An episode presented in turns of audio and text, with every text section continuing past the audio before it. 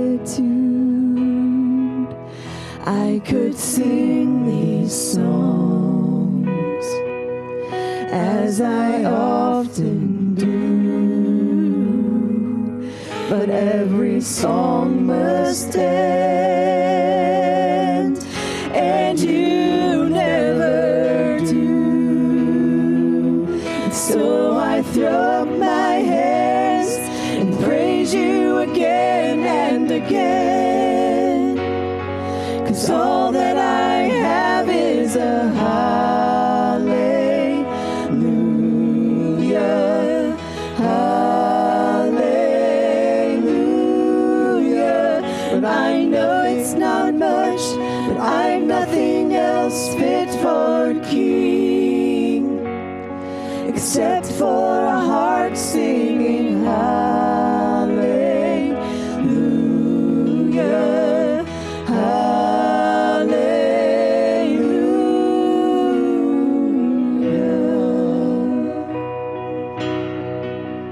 I've got one response. I've got just one move with my arms stretched wide.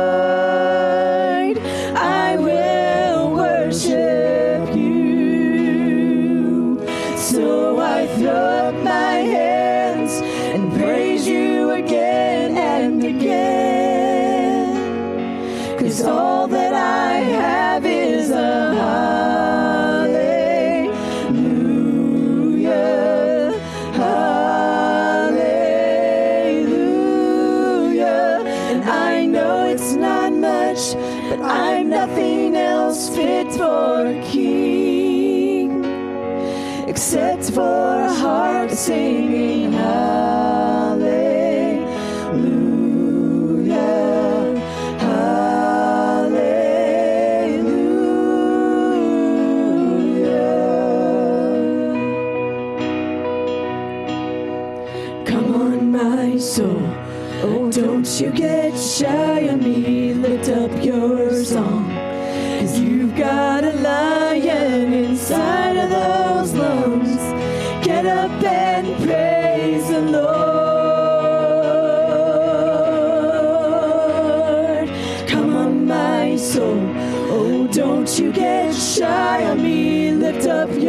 song. Cause you've got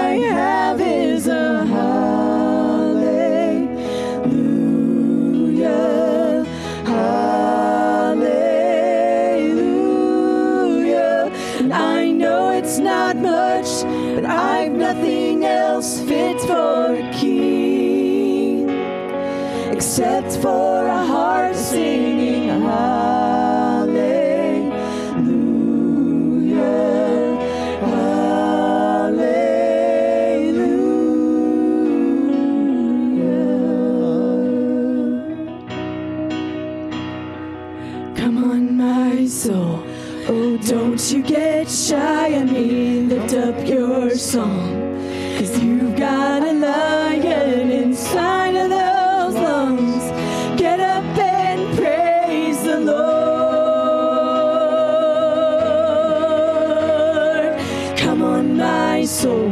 Oh, don't you get shy on me. Lift up your song. Cause you got a lion inside of those lungs.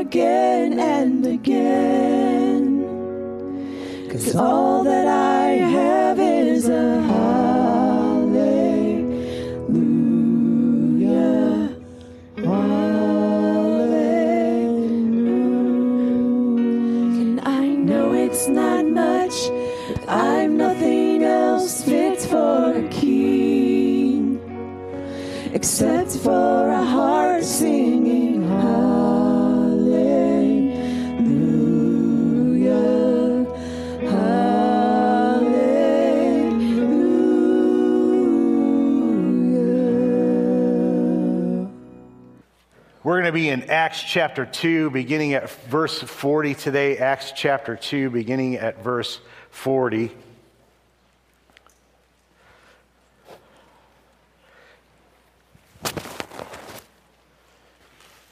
One of these days, my allergies are going to go away.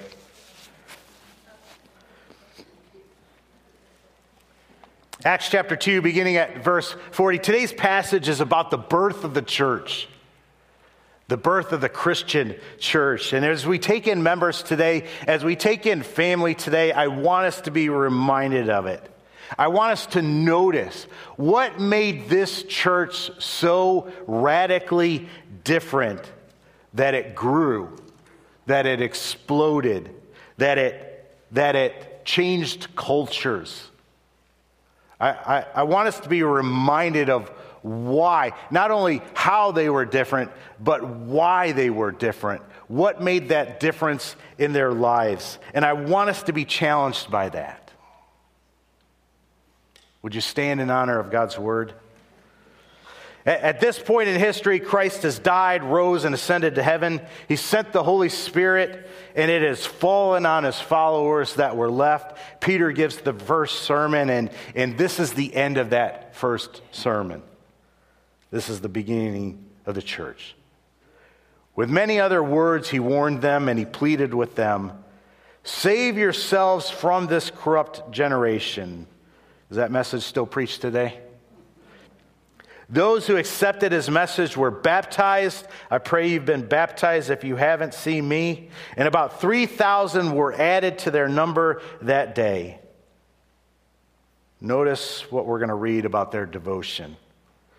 And, and would you just, as we're reading this, just pray and ask yourself if you're devoted to these same things, if you have these same mindsets and attitudes? They devoted themselves to the apostles' teaching and to fellowship, to the breaking of bread, and to prayer. Everyone was filled with awe at the many wonders and signs performed by the apostles. All the believers were together and had everything in common. They sold property and possessions to give to anyone who had need. Every day they continued to meet together in the temple courts. They broke bread in their homes and ate together with glad and sincere hearts, praising God and enjoying the favor of all the people. And the Lord added to their number daily those who were being saved. Amen? This is the word of the Lord. Father, we pray that you would speak through it and not any person up here. Lord, let it go into our hearts. Let it be the foundation that we build our lives upon. Lord, Lord, let it be the church's foundation that we move forward from. Father, order our paths. Be the head of this church, Lord. Speak to us today. We ask this in your name we pray. Amen. You may be seated. Day one, verse 40 and 41, 3,000 people came to the faith and became a part of this church, right? For the first three centuries, for the first 300 years, it is a historical fact that the church grew explosively. I don't know if we get this, but it grew so much that it, repro- that it replaced the Greco Roman Empire and that surrounding culture. It replaced the culture. I don't know about you, right? But I think most of us would want to see our cultures today replaced. The culture in America and what it's becoming, right? Sometimes, though, we focus way too much on politics to do that. Here's the key. Here's how, here's how Europe was changed. Like, we're, we're, we're not just talking about cultures, we're talking about philosophies were changed, ways of thinking. Everything changed because people came into a saving relationship with Jesus Christ. That's what changed everything. We need to seek that out. Keep in mind, too, it exploded at a time where there was great persecution. It was not easy to be a Christian like it is for us today. People were being disowned by their family, people were being put to death, they were being discriminated against, and it grew and spread even more rapidly. Why? Or how did that happen? How could Christianity be that attractive when it was that painful, right? What was the difference? I, I, I, think we see this in the passage, the difference, right? The key is in verse 42. We see a people that are devoted. And all that that word means, right? The, in the Bible, the word devote means to give something away. Even in English, it means to devote something means you, you set it apart, you set it aside. And that, that's the reason why some translations say, take this passage and actually say in verse 42, they gave themselves away.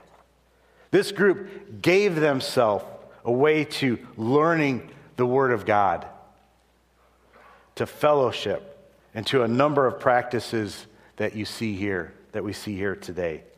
But beneath all of this, they gave themselves away to God and to the church. Eddie, do you have your water, Mono?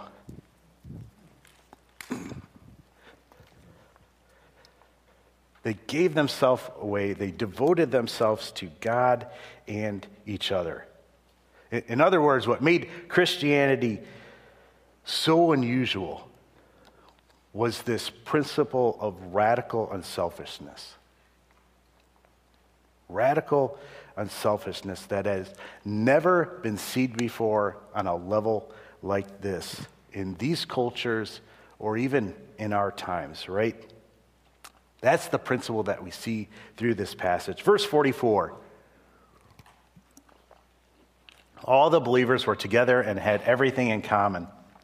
They sold property and possessions to give to anyone who had need. Does it still happen today? How are you doing with that? Some of you don't know this, but this church's actual property, seven acres, was donated by an elderly woman for this, right? Our green van that we use every week, donated to be used for ministry. the person who did the lettering on it donated it. That was the most striking thing that stood out in this community in this day, to this culture, this radical unselfishness. Lucian of Samosata was one of the early Greek philosophers, and he did not like Christianity. He was one of the opponents of Christianity. And some of this writing tells us one of the big reasons that he did not like what we were about, right? And, and notice, too, it was usually the people in power who didn't like Christianity were offended by it. Lucian says this, though, about Jesus. He says, Their founder taught them that they should be like brothers to one another, and therefore they despise their own privacy and view their possessions as common property. Do you get that? So the chief complaint was instead of being selfish, about what they owned, their goods and their property and their power. They, they not only shared it with one another, but they shared it with anyone who had need. That's the complaint. The, the people who had wealth and power, right? Their, their problem was Christianity was radically unselfish. That makes sense, though, because we all know human nature. We all want to keep what we have. I don't know anyone who grew up thinking or practicing that they'd like to share their toys, right?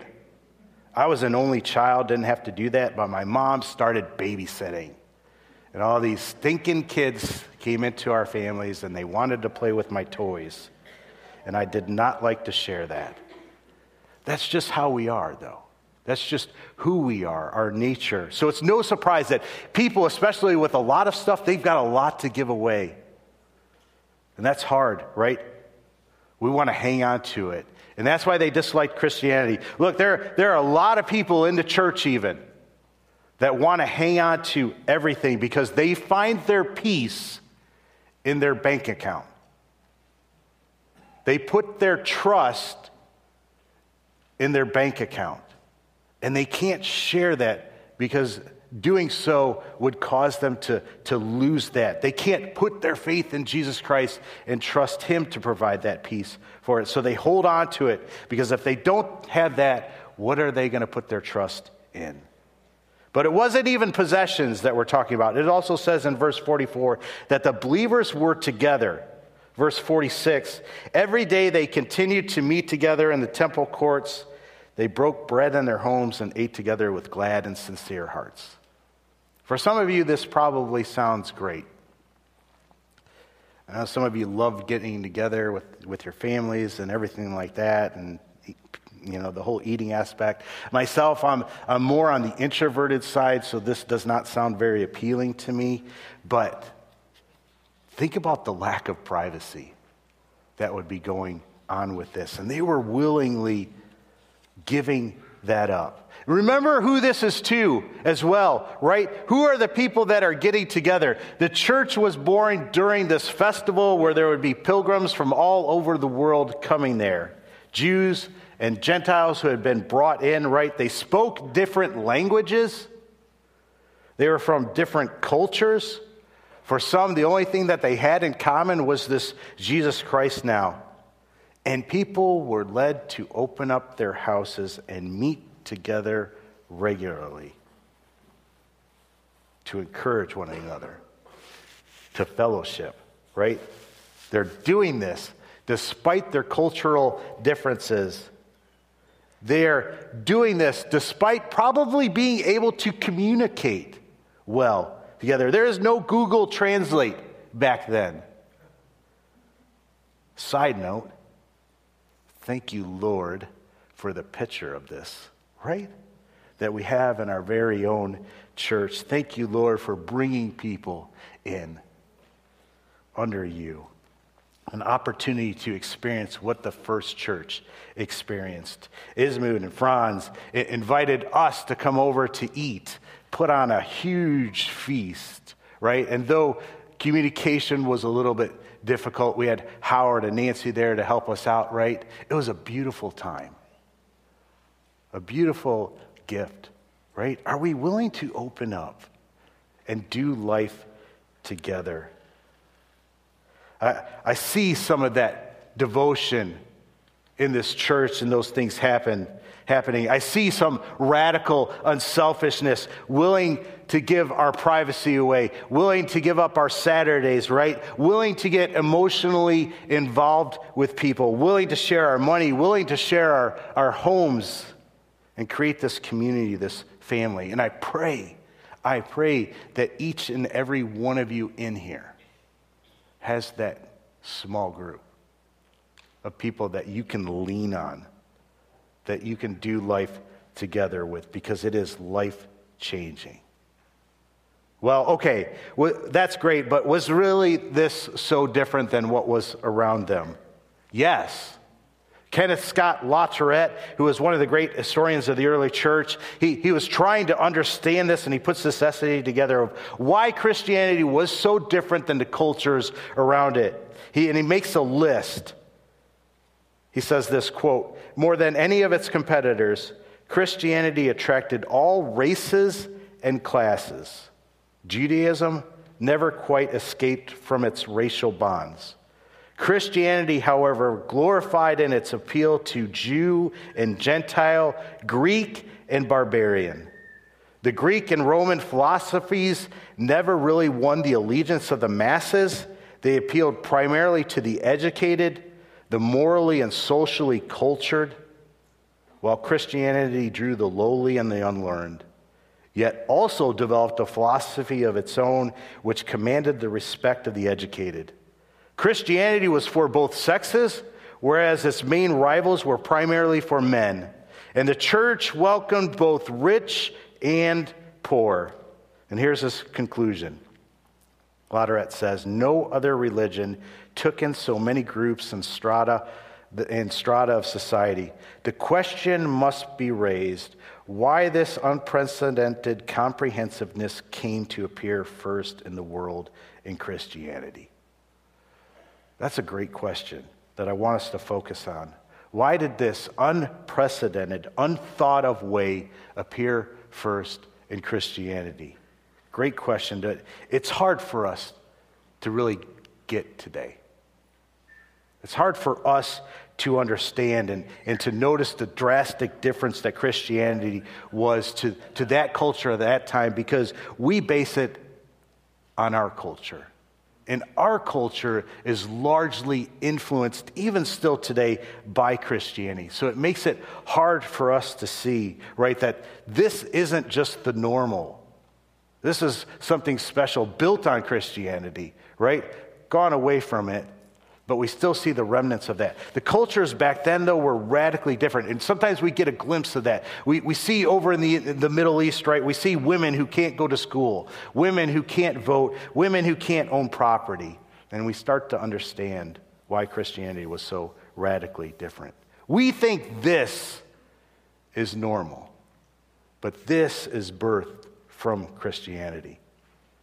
Historians will tell you that the idea that you should love your enemies instead of killing everybody that wrongs you. The idea that you should forgive indefinitely. The idea that you should reconcile with people and make that the first response instead of taking revenge. These things all came from Christianity. No other culture, no other religion produced that. Other religions will talk about care for the poor, but Christianity took that to a whole different level. It's unprecedented. Christianity was essential in the creation of hospitals and put them into place. Christianity birthed orphanages and invented ministries to the poor. Also, the idea of universal human rights, right? That human being, no matter what race or class, no matter how strong or weak, no matter how rich or poor, no matter how physically capable or disabled, is this idea that people all have worth, that people all have value. Why? Because they're created in the image of God. That's Christianity's influence. These are the things that historians tell us and largely agree on, not any other culture or religion. But it's just everyday stuff for us. It's what we expect. But it was radical back then. And they took it far beyond what we take it today. When earthly missionaries went out and talked about loving your enemies and forgiving people and caring for the weakest members of society, they, they went to the Greek and Roman elites like Lucian of Samosata, as well as the tribal chiefs and, and, and kings of pre Christian Europe. And when these people heard these ideas, they said, That's crazy. There is no way that this will ever work. A society based on Christian ideals is doomed to fall apart. For them, societies were based on strength and respect.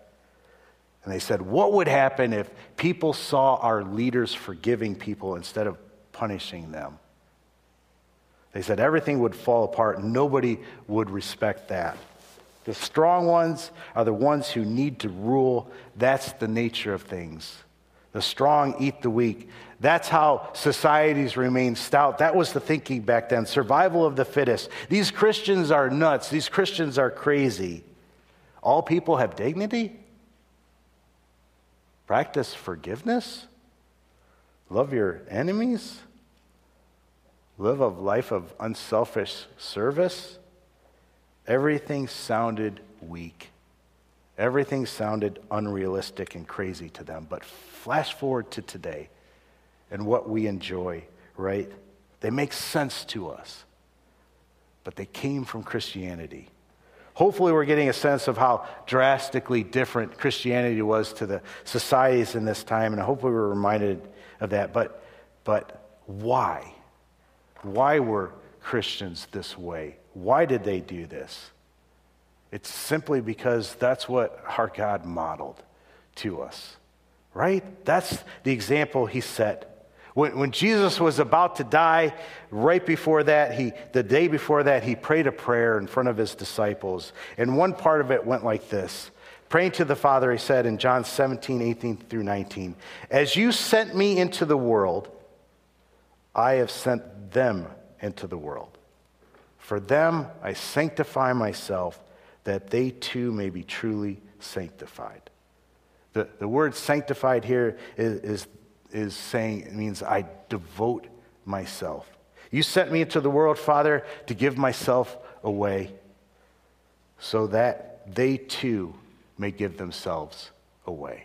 That's the call on our lives. That's what he did. That's what he calls us to do, right? When, when Jesus was born into this world, when he left all of his greatness, all of his power behind, he was giving himself away. He was devoting himself. He was emptying himself of all his glory so that we could become beautiful, right? He was becoming of no reputation so that our names could be written in heaven with God for all eternity. He was rejected by everyone so that we could be reconciled and loved by God and live with God and others forever, right? Because He took the punishment that we deserved for our selfishness. No other God or no other philosophy has ever claimed that God came and gave himself away.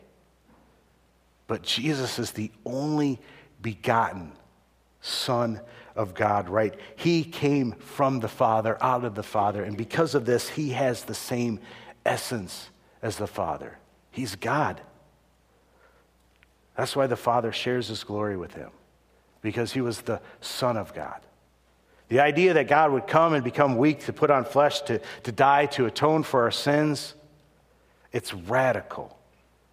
And it changed everything. When, when Christians really understand this and start practicing it themselves, it brings ideals into the world like we see hints of. Ideals that nobody would think of or thought of, right? And it produces amazing things. If you lay down your glory like Jesus does, that means you get involved with the poor because you're not above them, right? You become unselfish and willing to share your things with other people. You, you lose the condescending attitude, right? There are irritating people out there, there are foolish people in the world.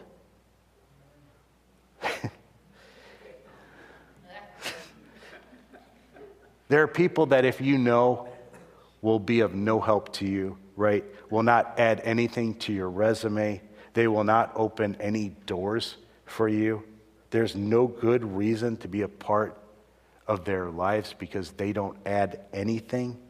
But if you have the scent of Christ on you and you realize the descent that He made for you, right, you will gladly be a part of their lives when we realize the heights that he came down from, that willingly traveled from, in light of that, we'll never be condescending to anyone. His example changes everything. How we treat people we dislike, the people who have the wrong political views, the people who have the wrong denominational views, the people who have the wrong cultural views, the people with the wrong religious views, right? If you know what Christ has done for you, if you see him dying on the cross for you and praying, Father, forgive them, even as people mock him and kill him, there's no way we'll hang on to any of that garbage. It's going to radically change how we live. We're, we're going to want to lay down our lives. We're going to want to lay down our glory. We're not going to worry about saving face, right? We're not going to worry about our appearance with the world when you have a disagreement with somebody because you laid down your glory. You're not going to need to be right. You're not going to need them to apologize and recognize how right you were and how wrong they were, right? Now, because Christ came, and now because you're a completely different person, you don't need that anymore. You'll lay your glory down, you'll lay your pride down in the face of God, right? What would happen? if we truly lived that out? What would happen if we lived that out in this community? What would happen if we lived that out in our marriages? Right? I have been thinking about that. What if pride didn't get in the way of us saying we're sorry? I was telling the, the Sunday school class that sometimes as a dad, I believe I'm right, but I say things in a wrong manner in a wrong, hurting way? What if we were willing to go to our kids and say, I'm sorry, that was totally wrong how I expressed that? But here's what I want you to know. Here's what I want you to get, right? What if we did that, though? What if we laid down our glory, our pride? It would change everything. What if we came together and did that as a, did that as a church community? What if we did that not only for each other, but if, what if we did that for people out there? What if we radically did it? What if we were willing to sell our homes, to sell our property, to downsize our houses, to give vehicles away? What would happen? That's what we're called to. It would change everything. Some of you might be skeptical, like, I don't know if I truly believe these ideals came from Christianity. Check it out, right? Historians largely agree about this and point this out, but I would challenge you with this thought. Where then did these thoughts come from? Right? I mean, do you think somebody just sat around saying, I think we need to be nicer to people? I think we need to be the nicest people the world has ever seen. Let's forgive people that hurt us. Let's forgive people as they're killing us, as they're persecuting us. No human beings would ever come up with this. It goes completely against our nature. It points to that there were people who saw a God modeling this and they took that on. They saw a God giving himself away. A God who changed people's lives and called them to live this way. That became their way of life. You might say that's a great way, I admire that, but I don't want all this Christianity stuff. Let me tell you this if you don't believe in Jesus Christ, that he came to earth, if you, if you believe that this world is just here by chance, by accident, and you're just a, a product of random forces, right? I'm sorry. You are never going to be able to live this way as the early Christians did. Not for any length of time, right? because you'll have no good reason to do it when it gets really hard. And it will get really hard, right? You can say, I'm going to forgive people, but when terrible things, horrible things are, are done to you, you will not have the strength or power to do that apart from Him, apart from being born again, apart from being filled by the Spirit of God. Why would you? right? You'll be ruled by your human nature, and human nature does not want to forgive. It calls for vengeance, it calls for you to lift your glory up among people. If you're a Christian, will you look at the kind of church this was and ask yourself if that's the kind of church you want to be a part of? I do. I want to be committed to that. I want us to be committed to that. Look at the balance, the devotion that they have, and let that challenge you, right? They, they follow the apostles' teaching, the Word of God. Are you following the Word of God? Are you making the Word of God available to you? You're here, so you're doing that, but what about other opportunities? Right? Are you coming to Sunday school? Are you coming to a small group? Are you starting a small group? Are you doing it with your family? Maybe you're doing it with your family. That's awesome. Are you devoted to it? If you're just coming one day to it, is that devotion?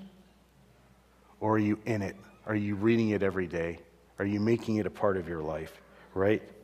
They had dynamic worship, praising God all the time. They had intimate fellowship, breaking bread with each other. Are we doing that? They had radical, relentless evangelism every day. God was bringing people to them, people were being converted. And they were giving themselves away for not only their brothers and sisters, but for the people out there. Is that the church we want to be today? I pray it is.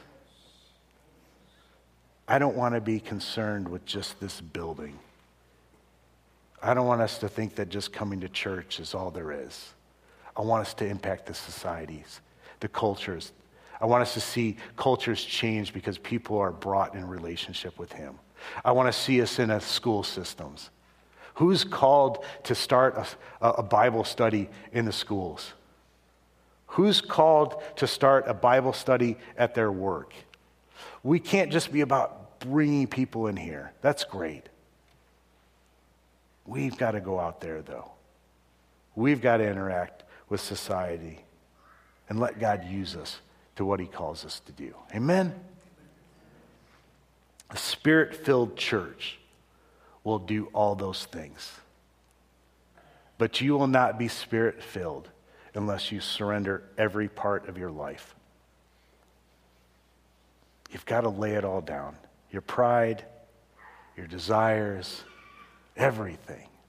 That's when the Holy Spirit fills us. And that's when we're truly changed and sanctified and set apart and devoted for His work.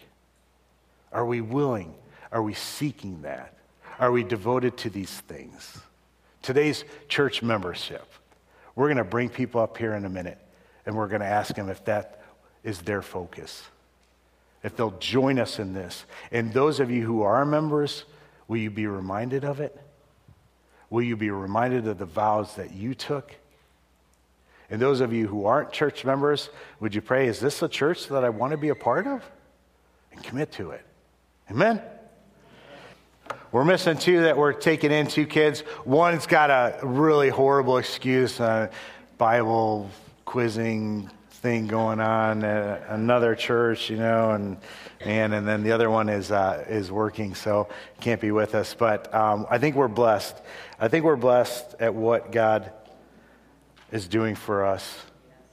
And, and who he's bringing into our church family, into our church fellowship, and I'm excited for that. All right, I, I've got a charge for you. As we saw in, in Acts 2, that passage that we said, this is an image of the church that we want to be, right? Jesus Christ is the head has to be the head, has to be the one that we follow. He has to direct our paths, right? Our, our, motto is we were once friends, but now our family, and we're on a great mission.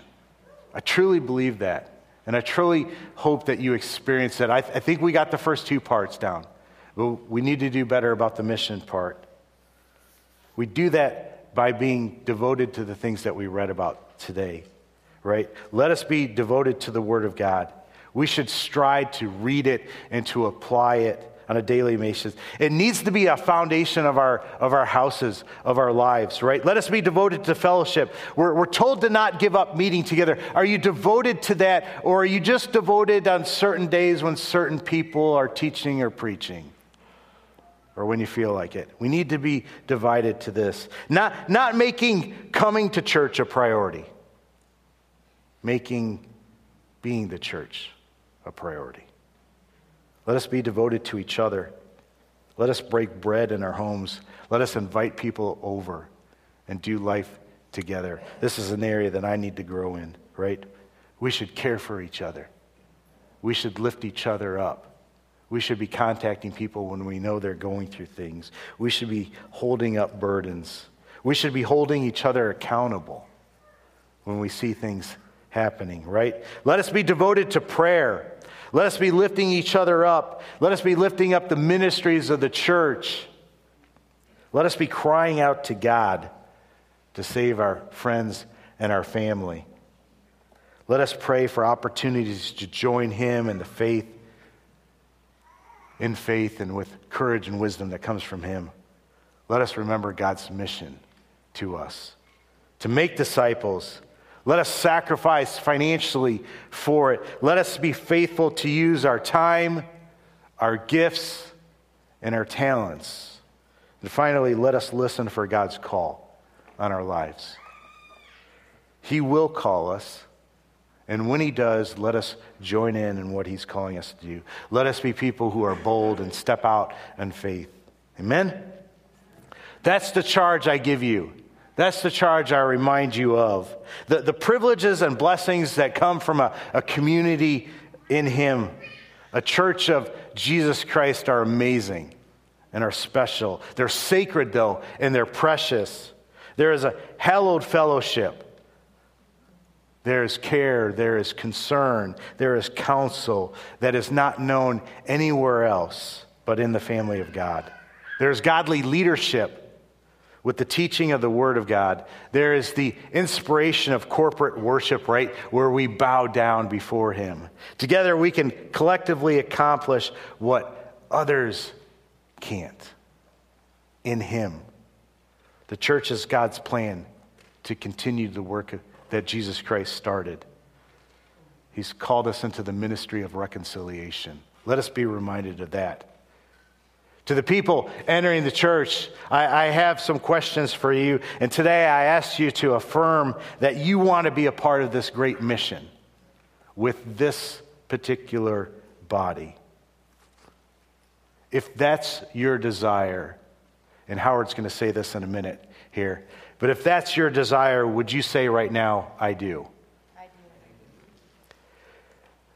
We believe in one God, Father, Son, and Holy Spirit. We believe that human beings are born into sin and choose to sin, that we need to repent, that we're called to live a different way. We believe that we need to accept the gift of grace, accept forgiveness through Jesus Christ, and we believe that we are born again through the Holy Spirit.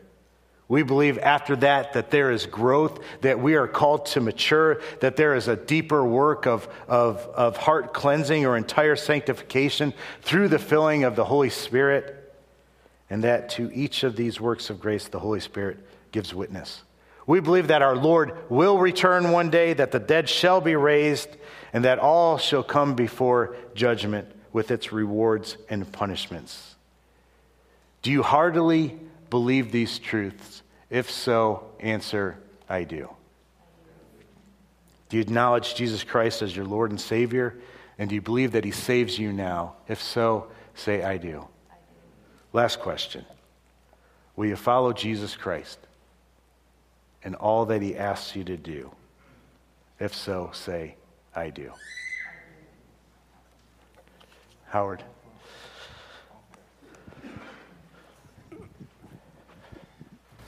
Donc, hier, après moi quitter ici, là, moi traduit ça pour nous. Donc, moi souhaite nous comprendre, moi. Acts day 42, c'est une bonne image, l'église là, qui nous voulait sembler. Jésus-Christ, c'est chef l'église nous a, et nous voulons suivre lui. Nous toujours dit, une fois nous tes amis, mais a nous, ces familles, sur une grosse mission. Ça, c'est ça, nous demander même nous yo. Suivre par vos bon Dieu, nous t'adoué fait effort pour lui, lui appliquer lui chaque jour, lui c'est une fondation pour la vie nous. Nous toutes besoin, une lat et nous t'adoué vle, vin l'église chaque dimanche, nous devons parler avec frère accès nous yo, nous t'a doué vle fait un gros parti dans l'église là.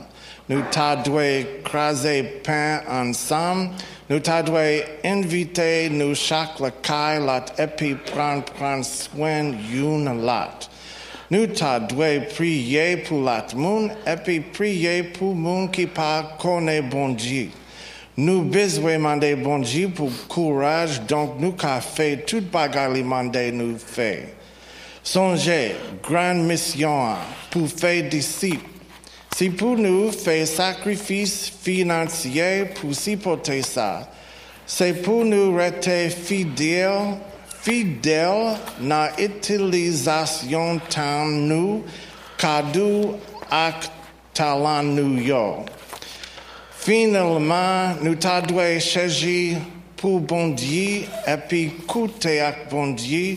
Les relais nous appellent, les fait ça, nous besoin répondre. C'est ça mandé au fait. Moi, veux songer ça. Nous gagnons privilège avec bénédiction ensemble ou pas qu'à joindre l'autre côté. Nous, toutes ces familles, n'a qu'au Christ là. Nous gagnons dirigeants qui suivent bon Dieu. Ensemble, nous fait ça, bon Dieu, bon Dieu mandé nous fait.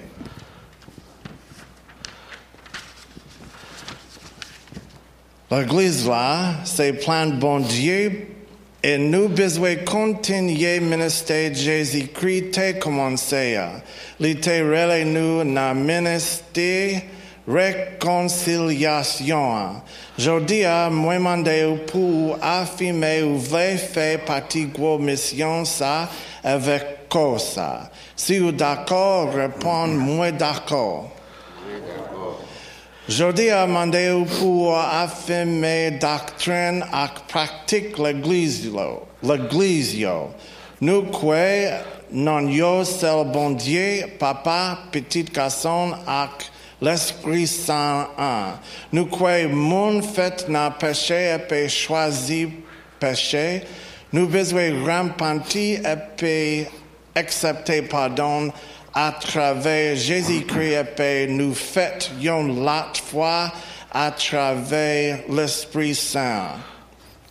Nous quoi après ça, nous grandis. Travaille l'Esprit Saint en nettoyer nous, et nous vînes remplis avec l'Esprit Saint. Laisse arriver nous témoins, travaille l'Esprit bon Dieu. Nous Seigneur nous a monde qui mourit, yo pra vivre, et tout monde arrivé dans jugement final, avec récompense, avec pénition, yo. Est-ce que vous croyez ça? Réponds-moi d'accord. Est-ce que vous croyez Jésus-Christ c'est maintenant et nous sauver na grâce à a? C'est moi d'accord. Dernière question. Est-ce que nous voulons suivre Jésus-Christ dans toute sa mandéo? Si nous, si nous d'accord, répondez-moi d'accord. Eh bien, c'est privilège moi pour accueillir dans l'église là. Welcome, everyone. Welcome.